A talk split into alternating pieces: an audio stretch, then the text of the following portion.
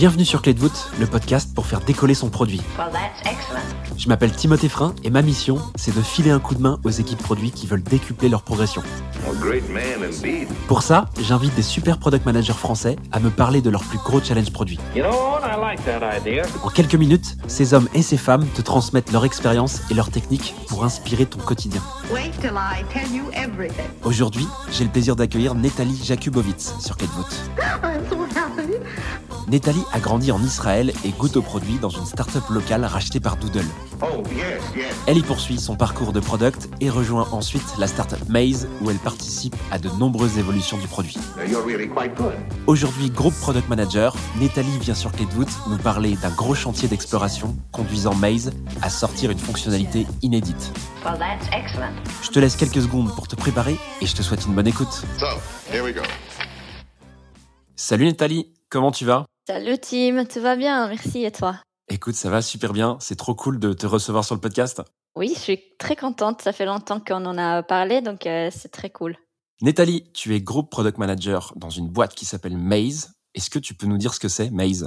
Alors oui, Maze, c'est un outil pour les équipes de produits euh, digital qui aide à tester et valider euh, les, les, idées, les suppositions et euh, les prototypes qu'on a designés euh, avant de euh, se lancer dans les processus de développement, donc les processus les plus chers. et du coup, ça nous permet vraiment d'avoir un feedback des utilisateurs, des clients, avant de procéder à implémenter nos idées, nos designs.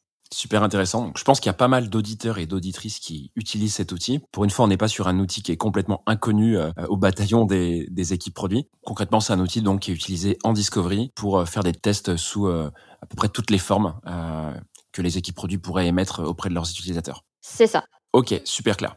Tu viens nous parler aujourd'hui d'un challenge produit qui est lié à Maze, évidemment. Est-ce que tu peux nous faire directement rentrer dans le, dans le vif du sujet? Alors oui, euh, les grands défis qu'on a essayé de résoudre étaient les défis des recrutements des utilisateurs pour la recherche, euh, ce qui aujourd'hui représente presque la plus grand euh, défi pour les équipes produits quand euh, on veut faire des, de, de, la recherche, atteindre une masse critique et pertinente des utilisateurs qui testent, qui font, qui fassent les tests, euh, qui participent au, sondage. Euh, c'est ça la partie la plus difficile euh, à mettre en place quand on planifie une recherche. Et c'est ça qu'on a essayé de résoudre comme problème et mettre un nouveau use case euh, dans notre produit. Donc ce que tu es en train de dire, c'est que Maze effectivement est utilisé par vos utilisateurs pour effectuer des tests. Quand ces utilisateurs, euh, donc vos clients en l'occurrence, veulent réaliser ces tests, ils ont besoin de participants, donc de recruter des participants. Et donc ce que tu me dis, c'est que vous avez des remontées dans Maze de euh, vos clients qui vous disent que c'est compliqué d'aller recruter des participants pour euh, assister à ces tests. C'est ça? Exactement. Comment tu vois ces retours arriver qui te disent tiens il y a, y a une douleur là-dessus rencontrée par nos clients? C'était la première chose que j'ai remarqué quand j'ai commencé à travailler chez Maze. Euh, on a parlé avec nos clients ou d'autres même, euh, gens qui sont pas encore nos clients, pour comprendre quelles seraient euh, et quelles sont les barrières pour faire plus de, tests, plus de recherches. Et c'était vraiment remarquant à comprendre et à voir que en fait la recherche des participants, les recrutements, les managements, l'opérationnel, dans tout ça était vraiment la chose qui euh, évitait et qui empêchait des, des, équipes à avoir la motive de faire la, recherche. Donc vraiment la, motivation était basse euh, parce qu'il parlait de ah non il va falloir trouver, il va falloir euh, mettre ça en place, il va falloir trouver notre Excel sheet de l'équipe pour voir si la personne l'a fait il y a un an et que c'est une personne qui communique bien et que c'est une personne qui euh, a tous les critères démographiques qui sont pertinentes pour la recherche. Donc autant de ne pas faire. Et c'est comme ça qu'on a appris que c'est là où il y a un vrai problème de motivation euh, pour faire la recherche. Donc ce que tu me dis, c'est que concrètement, en parlant à vos utilisateurs de manière régulière, tu t'aperçois euh, qu'ils vivent ce challenge de recruter des participants jusqu'à ne même plus faire de user research, de discovery en tout cas, parce que euh, bah, c'est une trop grosse friction euh, d'aller chercher des participants, c'est ça? Exactement. Bon, je pense que là, ça va parler à beaucoup, beaucoup d'équipes produits. C'est quand même une douleur que j'entends moi beaucoup en parlant avec des PM, que le recrutement de participants, c'est quand même de la logistique. C'est aussi pour ça que euh, bah, il y a euh, des équipes dédiées hein, qui se créent euh, au sein de certaines sociétés, hein, les équipes de research ops et de, de design ops entre autres, dépendamment de comment c'est réparti. Un petit point avant qu'on creuse ce défi et qu'on continue. je sais que chez Maze, j'avais utilisé moi l'outil il y a quelques quelques temps maintenant, je pense une bonne année. Et à l'époque, il me semble qu'il était possible de recruter en payant des participants sur la plateforme. Est-ce que là, tu me parles d'un défi qui se situe après euh, cette euh, solution de recrutement payante euh, ou est-ce que c'était avant finalement? Que je comprenne bien pourquoi vous vous intéressez à ce défi alors que vous avez déjà une solution chez Maze qui permet de payer des recrutements de participants? Oui, c'était après. Aujourd'hui et toujours, on peut payer pour des participants qui prennent ton test. Et c'est vrai que c'est facile, c'est rapide. après, c'est toujours limité dans le sens où déjà, c'est pas nos clients. Donc, c'est pas des gens qui ont vraiment les problèmes que nous, on essaye de résoudre. Donc, il y a une sensitivité qui, qui, qui n'est pas là euh, quand on parle d'un sujet, d'une industrie, d'un problématique. Et de l'autre côté, c'est pas des gens qui vont après utiliser ou continuer à nous donner des feedbacks. Euh, et c'est des gens qui sont surtout euh, motivés par euh, la rémunération monétaire et non pas par la contribution à la solution qu'eux, ils vont après utiliser. Ce que tu es en train de dire, c'est qu'il y a un léger biais quand on vient payer des participants euh, qui sont pas euh, directement clients de sa propre solution. Donc ça aide pour faire un peu de recherche, mais il y a des biais dans les réponses euh, qu'on reçoit. Pour peu qu'en plus on fasse mal notre discovery, il y a encore plus de biais parce que c'est un exercice qui est assez complexe. Ce que tu dis, c'est que il vaut mieux pouvoir s'organiser logistiquement pour avoir accès à nos propres nos propres clients, nos propres participants quand on est une équipe produit. Euh, et ben super intéressant tout ça on va euh, du coup vraiment cette fois rentrer dans, dans, l'action, dans euh, ce que tu as fait euh, par la suite. Qu'est-ce que tu fais à partir du premier jour quand tu t'attaques à ce chantier de pouvoir faciliter le recrutement de participants à tes clients, les équipes produits en l'occurrence? Dès le moment où on a décidé de prioriser ça comme problème, on a commencé par comprendre qu'est-ce qui est, qui est tellement douloureux dans ces mondes de problèmes, comment les gens font aujourd'hui, pourquoi c'est difficile, comment ils essayent de euh, résoudre, quels workarounds ils utilisent, quelles alternatives existent pour euh, atteindre ces problèmes? On a partagé un Maze euh, avec pas mal de gens qui sont des clients Maze et non pas des clients, mais qui sont dans notre target audience. Et, voilà, on a commencé à comprendre comment ils vivent ce problème, comment ils essayent de le résoudre aujourd'hui. Donc concrètement, tu partages euh, avec votre outil interne, donc Maze, un sondage, un survey à vos clients, c'est bien ça? Exactement, ouais. Est-ce que tu peux nous faire rentrer un peu dans le détail de ça? Ça représente combien de clients? C'est quoi les grandes thématiques qui sont abordées sur ce Maze? Combien, par exemple, il y a de questions dans ce sondage? Je veux bien qu'on ait un peu euh, une idée de cette recherche exploratoire qui est quand même une base fondamentale de ce que tu vas faire ensuite.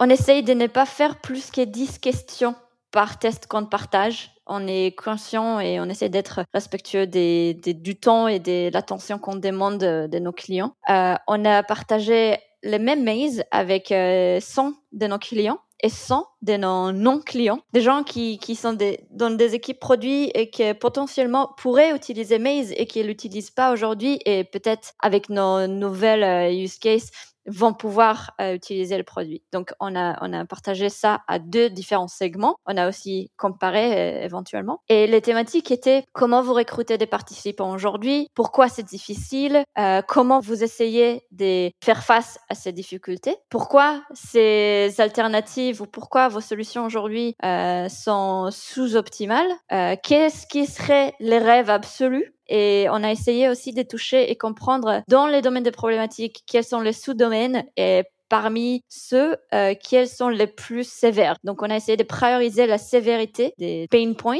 et voilà trouver exactement euh, où on commence donc il y a des questions très ouvertes, comme on fait généralement en recherche exploratoire. Surtout pas de questions binaires avec des oui/non. Vraiment, le but c'est d'aller prendre de la matière euh, écrite, je suppose, ou du multi-choix en fait, hein, des gens qui vont choisir un peu des choix. Et il y avait aussi donc ce que tu me dis, c'était un ranking, donc un classement. Et c'était quoi? C'était un classement de problèmes ou un classement de solutions déjà à ce stade dans euh, ce sondage?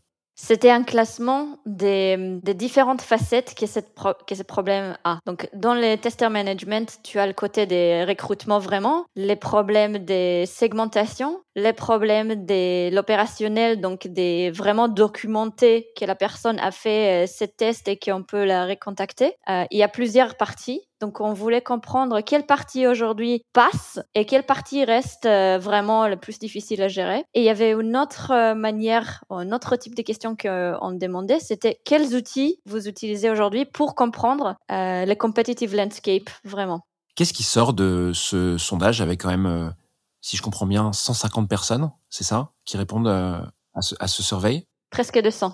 Qu'est-ce qui ressort de cette étude euh, quantique que vous avez fait avec ces 200 réponses en provenance à la fois de tes prospects et de tes clients? C'est quoi les grandes thématiques qui ressortent liées au problème que vous allez ensuite attaquer? Donc les deux thématiques essentielles qu'on a pu identifier étaient la première, c'est que les gens aujourd'hui, ils ont du mal à recruter les participants, mais il y a des solutions pour ça. En fait, on a décidé que les recrutements, c'est pas le premier problème qu'on va résoudre. Ce qui est vraiment difficile aujourd'hui, c'est faire répondre à ces participants. Dès qu'on les a trouvés, comment les faire répondre à nos questions? Donc vraiment les, outreach, la communication, l'échange et des manières qui est qualitative. Donc euh, comment on leur fait répondre euh, des réponses complètes, enrichissantes. Euh, ça c'est difficile aujourd'hui. Et donc ça, ça fait partie des, premiers axes qu'on a, qui a pris notre focus. Et le deuxième était quelle serait la valeur ajoutée de ces types euh, des use cases ou des feature sets quand ça serait rajouté à Maze et euh, aux produits aujourd'hui? Et ce qui était intéressant, c'est de voir comment les gens cherchaient la data sur l'engagement entre les participants et les réponses, les tests et les testeurs. Euh, et ça aussi, c'est quelque chose qui a pris le focus euh, du coup dans notre MVP plus tard tu sentais un problème sur euh, le fait que, au-delà du recrutement de participants, il y avait un manque de données sur l'activation et l'engagement euh, des participants, de vos clients du coup, hein, euh, durant les tests utilisateurs. Un besoin de données pour pouvoir bah, peut-être suivre, tracer, traquer le parcours de ces participants pendant les tests. C'est ça? C'est ça. Ok. Donc partant de ces deux problèmes, toi, c'est quoi la, la, prochaine étape une fois que vous avez ces deux grands, ces deux grands axes qui sont qui sont très larges hein, finalement? Qu'est-ce que vous décidez de faire pour enfin réfléchir à la suite et puis à un moment arriver à la solution? Euh, on a développé toute une vision euh, qui, euh, dans son corps, était à la connexion entre les testeurs, les tests et les réponses. Vraiment, on voyait ça comme les triangles magiques qu'on voudrait toujours continuer et lier afin de, en fait, avoir une couche supplémentaire des insights que les, que les équipes puissent euh, utiliser et apprendre. Avec cette vision, on a commencé à faire des rétro-engineering et voir comment on commence, par quoi on commence, qu'est-ce qui définit notre MVP. C'était plutôt un exercice euh, de réflexion parce qu'on avait déjà euh, les, les cœurs de problème en main, on savait déjà par quoi commencer et voilà, Concrètement, euh, ça, se traduit par quoi? C'est des réunions. Sur quoi tu t'appuies pour, pour créer cette vision? Et tu le fais avec qui? Dans l'équipe? Euh, on l'a fait euh, dans l'équipe avec les ingénieurs et les designers, donc vraiment au sein de l'équipe même. Après pas mal de discussions, donc euh, oui, des réunions, des échanges, des mappings sur un whiteboard autour des, des valeurs ajoutées aux, aux, clients et comment chaque fois on les lie au problème. Et à la fin, c'est moi qui a fini par mettre en place des alternatives, recommander un alternatif, voilà, avoir les sign-off du leadership, avoir les buy-in de l'équipe et commencer comme ça. Donc là, c'est plutôt euh, qu'un travail opérationnel, c'est beaucoup de réflexion. C'est un travail un peu politique, même si politique c'est un grand mot dans ce type d'orga, parce que Maze c'est pas non plus une boîte de 2000 personnes. Euh, donc c'est un travail où tu vas euh, aller te créer une fondation et un appui sur tes convictions. Et donc avec ces convictions, tu vas travailler en interne avec ton équipe pour pouvoir finalement accéder à la suite, avoir le, le buy-in comme tu dis, un peu l'appui de tout le monde pour pouvoir faire cette transition vers vers la solution que vous allez imaginer ensuite. C'est ça? C'est ça. Pour nous, on a validé les problèmes en tant que problème qu'on veut tacler. On a validé que c'est un vrai problème qui, euh, de manière euh, stratégique, a une forte connexion avec euh, ce que Maze veut faire. Dès le moment où on a validé le problème et qu'on a qualifié le problème et qu'on a décidé comment on veut tacler le problème, on commence déjà la partie de la solution. La solution, euh, sur l'idée, c'est très difficile de valider avant qu'on essaye déjà de, mettre plus des, formes autour. Donc, c'était vraiment de définir le squelette, la définition qualitative de la solution. À ce stade, souvent, ce qui se passe, c'est que on va prioriser ou pas si finalement euh, la solution ou le problème que tu vas attaquer plutôt est, euh, est un problème qui est en accord avec la stratégie d'une boîte, mais surtout un problème sur lequel euh, on est ok pour mettre des ressources parce que ça coûte cher de faire venir une équipe produit pour bosser sur un problème. Qu'est-ce qui fait dans ce process d'emporter le buy-in de tes équipes que ce projet est validé et on te dit oui, ça vaut le coup d'y aller? Est-ce que tu quantifies ça tu dis que c'est un vrai pain pour euh, tes utilisateurs ou est-ce que c'est de l'intuition? Enfin, en gros, comment tu as fait pour te dire euh, c'est ce projet-là vers lequel il faut aller quoi? Pour euh, pousser notre mission, c'est absolument obligatoire qu'on résoudre ces problèmes pour nos clients et pour nos utilisateurs. Dès le moment où on a pu pointer ça dans les processus des research, ça fait tellement bon sens que euh, c'était pas difficile de convaincre d'investir dans ça et ça fait une partie euh, très naturelle euh, de, la vision. Eh bien, passons à la suite. C'est quoi la prochaine étape? Donc, la prochaine étape, c'est l'idée par les designers. Commencer la partie de l'exploration design, mettre en place des concepts, des différents concepts, comment on peut résoudre le problème. Et après, petit à petit, on a commencé à les développer, à voir comment ça peut prendre, euh, prendre plus de formes. Dès le moment où on avait un prototype euh, dans lequel on croyait, on commençait à faire du usability testing en live, donc euh, en synchronously. On commençait à faire des entretiens utilisateurs parce qu'en fait, le concept était un CRM pour les testeurs. Comment tu passes de ces problèmes qui sont très larges à une idée? Parce qu'en finalement, il y a plein de solutions qui sont possibles pour améliorer le recrutement de participants ou pour amener sur le deuxième problème des métriques, la donnée à, tes clients. Comment tu, tu arrives à te dire, OK, la solution qu'on a sur ce premier problème de recrutement de participants, c'est celle-ci? On voulait pas développer une solution qui existe déjà. Euh, et même si ça va être proche à ça, on voulait mettre en place quelque chose qui serait unique à Maze. Pourquoi quelqu'un va choisir d'utiliser Maze pour résoudre ce problème versus quelqu'un d'autre. Donc c'était ça qui nous guidait à chercher et à trouver comment on peut résoudre du coup les problèmes que nous on a identifiés, on a qualifié problèmes du fond dans ces domaines, qui étaient euh, la responsiveness la, qualité de réponse et les taux de réponse. Euh, donc, avec ces deux thématiques, et on a commencé à définir qu'est-ce qu'il y a en spécial et en, et unique qui Maze peut fournir que les autres ne peuvent pas? Et ce qu'on peut fournir, c'est les échanges,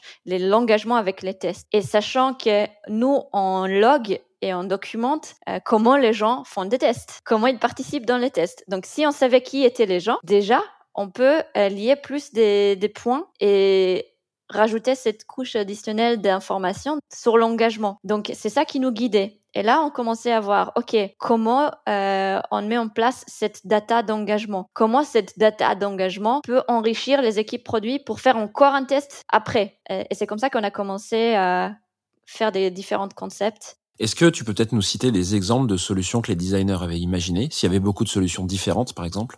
Il y avait une solution qui était, par exemple, euh, quand quelqu'un répond à une question sur le maze, sur le test, peut-être qu'on puisse, euh, qu'on peut euh, donner des feedbacks. Hey, s'il te plaît, réponds un peu plus ou écris plus ou faire des sentiment analysis au temps réel alors que la personne répond ou rendre le maze plus conversationnel ou rajouter des vidéos ou trouver des autres manières à s'intégrer avec les CRM même euh, de nos clients déjà. Il y avait pas mal d'idées. Ok, et donc toutes ces solutions, elles ont été validées ou invalidées via de la research faite par les designers ou pareil, c'est que de la stratégie et du brainstorm à ce stade pour sélectionner les bonnes solutions? En fait, ce qu'on fait, c'est on essaye de prouver pourquoi la solution peut marcher ou peut pas marcher. Euh, des manières euh, de la techno et de la manière de la valeur pour les utilisateurs. Et en fait, on a essayé de les réduire à un MVP pour voir comment euh, on sait si ça aide ou pas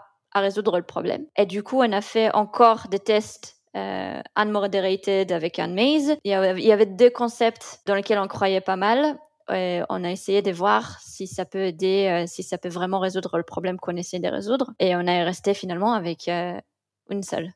La deuxième partie, c'est que du coup, vous émettez plein de solutions pour ces deux grands problèmes que vous trouvez et vous resserrez ensuite avec une seconde campagne de tests euh, non modérés pour euh, resserrer euh, finalement les propositions de solutions possibles. Et à la fin, du coup, ce que je comprends, c'est qu'il reste deux solutions que vous allez finalement tester et introduire chez Maze, sorties de tout ce travail de concept et tout. C'est quoi la solution qui, qui ressort chez Maze sur laquelle vous allez vraiment vous attaquer et finalement faire un vrai test réel pour pouvoir l'introduire dans, dans Maze?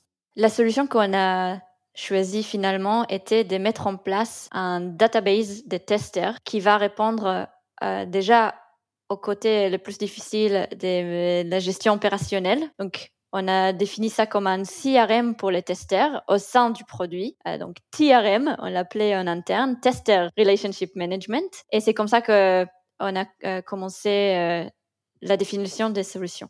Comment vous avez testé ce, ce, TRM justement pour vous assurer que ça allait être le bon outil et que surtout il allait être efficace avant de l'envoyer en prod et de le généraliser sur Maze?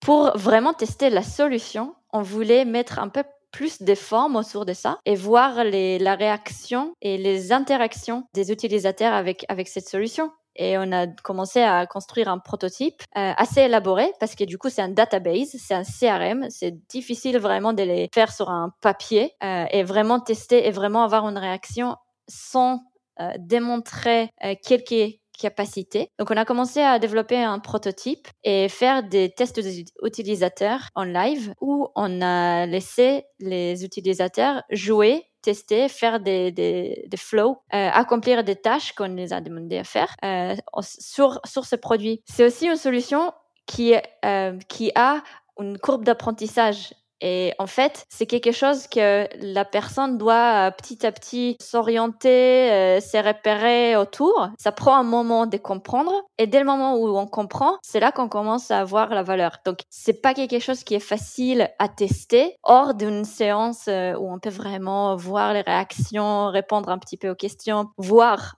où la confusion tient place. Et c'est comme ça qu'on a fait pour tester la solution. Combien de testeurs vous contactez pour affirmer cette solution? On a fait 10 euh, entretiens. Et donc, euh, sorti de là, vous retouchez le produit, vous continuez euh, à, l'améliorer, vous refaites des tests ou finalement une seule campagne de test est suffisante? On a changé, on a itéré au fur et à mesure. Et puis, ce qu'on a fait, c'est on a créé un bêta programme pour plusieurs de nos, parmi nos clients, enfin pour, pour nos clients, où pendant quatre mois, on laissait 300 clients utiliser les produits en live. Et sur Slack, on avait des, Slack channels euh, partagés avec eux. Ils continuaient à nous partager leur feedback, à nous envoyer des messages sur des bugs qu'ils trouvaient euh, ou euh, des questions où ils savaient pas comment faire certaines choses. Alors, soit ces features n'étaient pas en place et ça nous a aidé à prioriser, soit c'était en place et ils l'ont juste pas trouvé. Donc, ça nous a aidé euh, aussi à optimiser l'information architecture de notre côté. Donc 300 personnes qui vous aident à améliorer le produit. J'imagine que vous arrivez à une version de la solution qui est hyper fonctionnelle, qui convient à tout le monde et qui apporte de la valeur, en tout cas autant que vous pouvez. Qu'est-ce que vous faites une fois que ce programme de 4 mois, ce bêta programme est terminé et que euh, bah, j'ai l'impression que vous, vous êtes prêt euh, à généraliser la solution? Qu'est-ce qui se passe? Dès le moment où on a l'impression qu'on a optimisé pas mal, on a itéré pas mal et que la, la, proposition de la valeur est là, on décide de lancer le produit parce qu'en fait, le, produit jamais va être fini. Euh, il y aura toujours des, des, demandes, il y aura toujours encore des besoins, il y a toujours encore des customisations qu'on va pouvoir mettre en place. Mais à cette étape-là, on a considéré que notre objectif de début de mettre en place une valeur ajoutée qui tient au point unique des maze et aux problématiques de l'engagement sont là. Et la meilleure façon de valider, c'est les mettre en prod à tout le monde et commencer à avoir plus de volume de feedback. Donc, c'était ça la, prochaine étape et c'était le moment où on a vraiment lancé le produit. Est-ce que euh, tu as observé depuis le lancement des résultats, depuis que vous avez lancé ce produit, que ce soit des résultats quanti ou quali? Alors oui, euh, là, on est déjà à trois mois après les lancements. Euh, et il y a des choses qui, qui vont très bien, très intéressantes, euh, et aussi des choses qui, clairement, il faut qu'on optimise. Donc déjà, les sentiments est très, très, très positifs. Nos clients étaient ultra contents qu'on a décidé de résoudre ce problème. Vraiment, la validation du choix de problématique est, est, là. Après, aux côtés de la solution, on a appris euh, de plus en plus comment améliorer les onboarding, comment euh, réduire les étapes dans les l'onboarding, cette euh, courbe d'apprentissage, comment on peut la réduire. Donc ça, on, on investit pas mal dans ça. Après, dans l'engagement des participants. Là, vraiment, c'était notre focus dès le début et c'est là vraiment où on voit vraiment le succès. Et on voit que parmi les gens qui ont reçu les tests, 26% euh, commencent à compléter le test et arrivent à un, point critique dans les tests. Alors que les industry benchmarks aujourd'hui, c'est entre 2% et 10% pour les utilisateurs ou les participants les plus engagés. Après, dès qu'il s'agit euh, du test même et finaliser le test ou compléter les tests, ça, il y a pas mal de facteurs qui joue sur ça. Il y a certaines, euh, certaines équipes qui demandent des questions euh, auxquelles les gens ne peuvent pas répondre. Il y, a, il y a pas mal de raisons qui poussent au drop-off pour compléter les tests. Mais déjà, euh, la participation, l'engagement en répondant le test est des 26%. Merci beaucoup, Nathalie, pour tous ces détails. C'était hyper intéressant de voir comment vous avez fait. Et je pense qu'il y a plein d'équipes produits à qui ça va parler, puisque bah, ils sont utilisateurs probablement de, de Maze. on va faire transition vers la fin de l'épisode déjà avec une première question qui est, est-ce que euh, tu as euh, tiré une leçon de ce challenge produit chez Maze?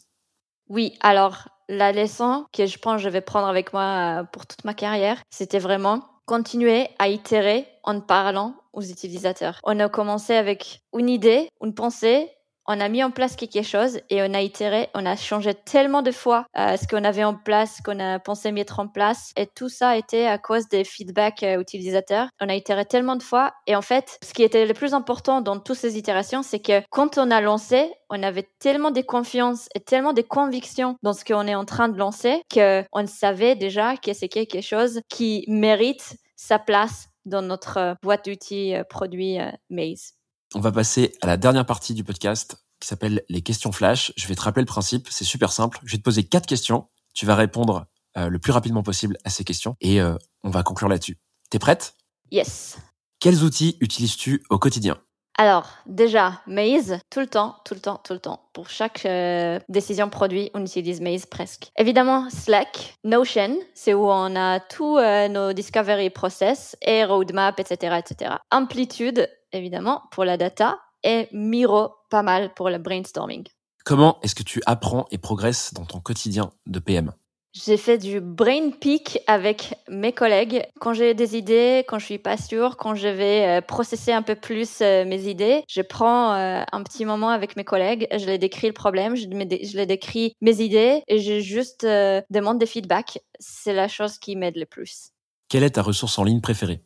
Reforge, vraiment, c'est quelque chose qui n'existe nulle part ailleurs. Euh, le niveau des détails, euh, le niveau des confiances que j'ai euh, dans ces contenus est vraiment incomparable. Et pour finir, quel est le meilleur conseil que l'on t'ait donné?